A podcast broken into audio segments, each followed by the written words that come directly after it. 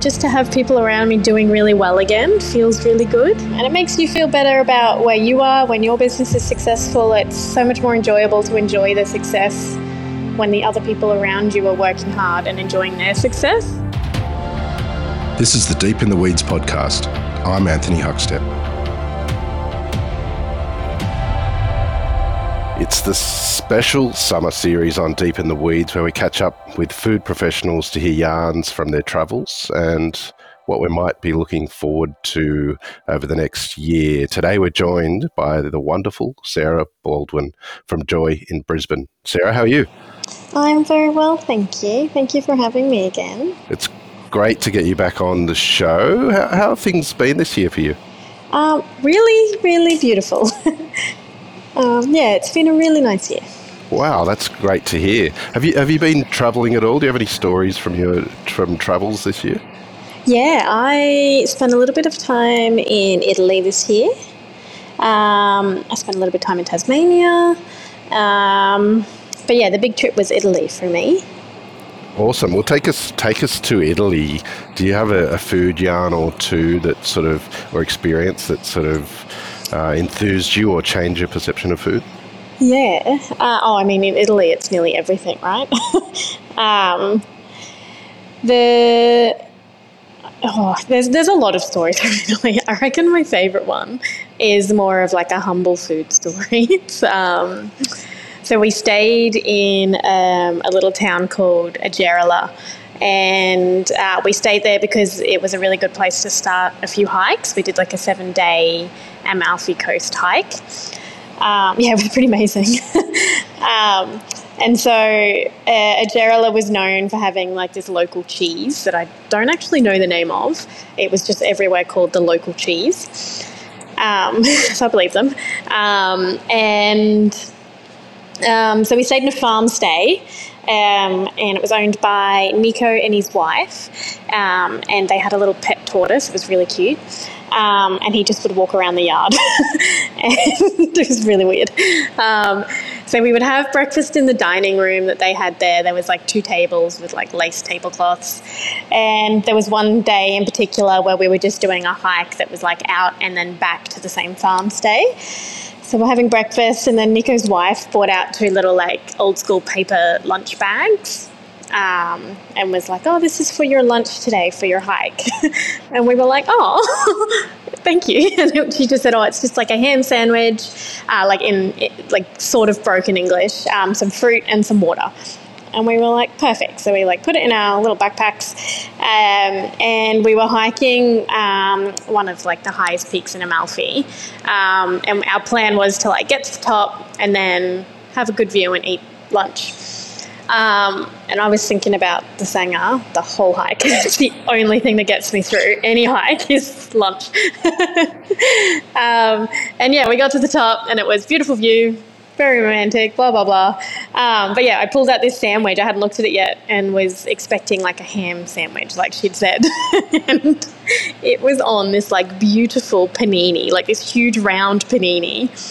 It had the local cheese in it. So it was like these thick slabs of, um, I guess, nearly like a, um, a mozzarella. Um, and then like the thickest, like most ripe slices of tomato and then prosciutto. like it was not just a ham sandwich. Um, and then I think like a banana and a bottle of water. Um, but yeah, like sitting up there, like looking over the Amalfi Coast and like eating this apparent ham sandwich was just like a real like Italian moment. At the top of the show, I loved what you said. It's been a challenging couple of years, but you said that 2023 was beautiful for you. Why, why was why was it so beautiful? Um, I think that it was, it's the first year in the last couple that has felt like uh, myself and like my peers um, in hospitality have kind of found our feet again, I think. And we're all sort of um, figuring out work life balance. Um, that there isn't this like, uh, like closed up competitiveness that used to exist, I find, in the industry anymore.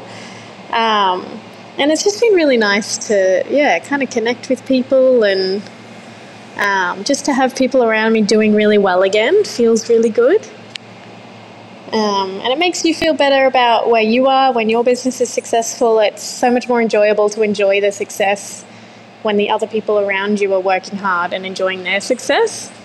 Things are pretty warm at the moment. What what do you love about summer? And is there an ingredient that really stands out for you in the hotter hotter months? Um, yes. Um, it is really hot in Brisbane at the moment. like it is just like really hit summer.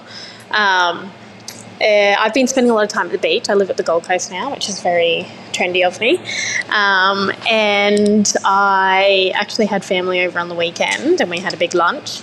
Um, and for me, the most like summer, delicious, beautiful, like best of its kind was um, just burrata and tomatoes. Like it sounds so so simple, um, but the tomatoes at the moment they're just like if they're stored uh, like if they're outside in like a fruit shop or market or whatever, and they're just like uh, summer temperature, like they haven't been refrigerated. They're just like kind of warm and plump.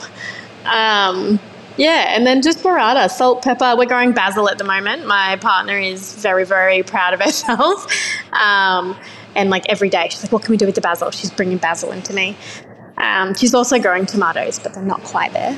Um, but yeah, so we, we used her basil um, and just, yeah, burrata, like teared up, torn up, um, and then some really delicious tomatoes with salt and pepper. Uh, there's there's often nothing better, and and you're like tomatoes are available uh, available all year round. But how, how do you sort of get the best out of a tomato um, in regards to storage and you know and the use culinary? Yeah, I I don't like raw tomatoes typically. Um, like I really don't eat raw tomatoes unless it's like a really really good one. Um, I choose the ones that are ripe and often like on their vine. Um, I really like the sweet cherry tomatoes, um, but I prefer the ones that are like the little baby truss tomatoes, not the ones in like a, a punnet that just say like sweet grape tomatoes or something. Um, yeah, and I think just like you can tell when a tomato is ripe, and like buying it and then using it. Um, I don't think there's any point like buying a kilo of tomatoes and then putting them in the fridge and using them when you want to. Like, just buy them and then cut them up and use them. Like, don't even let them go to the fridge. Um, so, like, yeah, they only really ended up in the fridge because we already dressed them and made too many and had to eat them the next day. what are you really loving about food at the moment, and what do you hope for in the year ahead in regards to hospitality and food? Um, I think that one's another like industry peer related answer.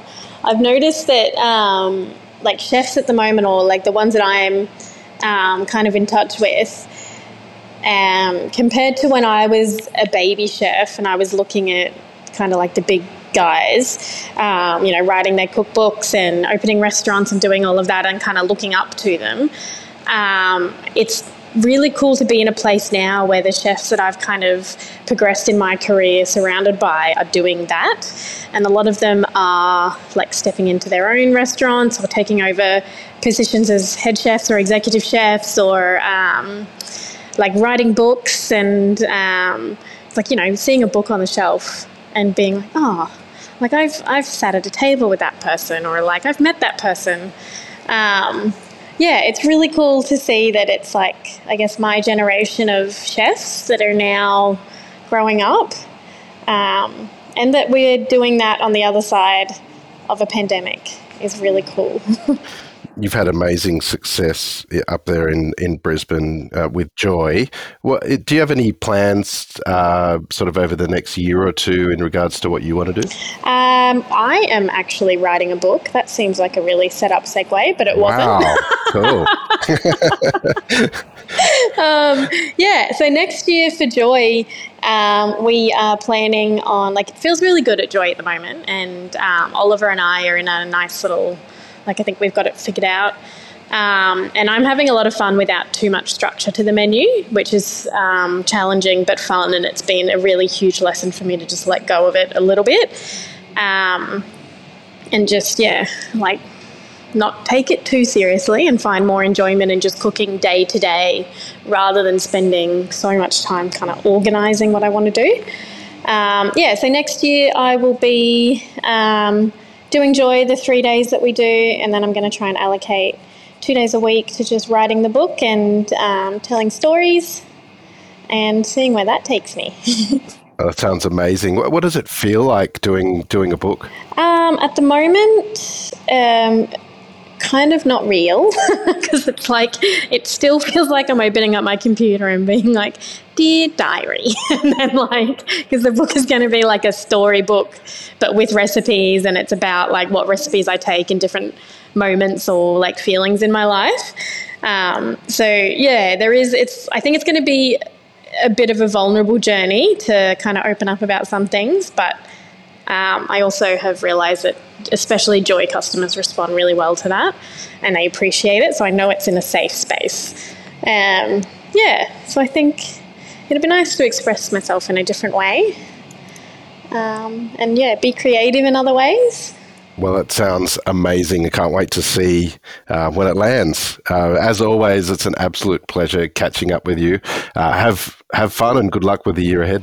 Yeah, thank you so much. So nice to speak to you. This is the Deep in the Weeds podcast. I'm Anthony Huckstep. Stay tuned as we take a deep dive into the lives of the incredible people who ply their trade in the food and hospitality sector. Special thanks to executive producer Rob Locke for making this all happen. Follow us on Instagram at Deep in the Weeds Podcast or email us at podcast at deepintheweeds.com.au. Stay safe and be well.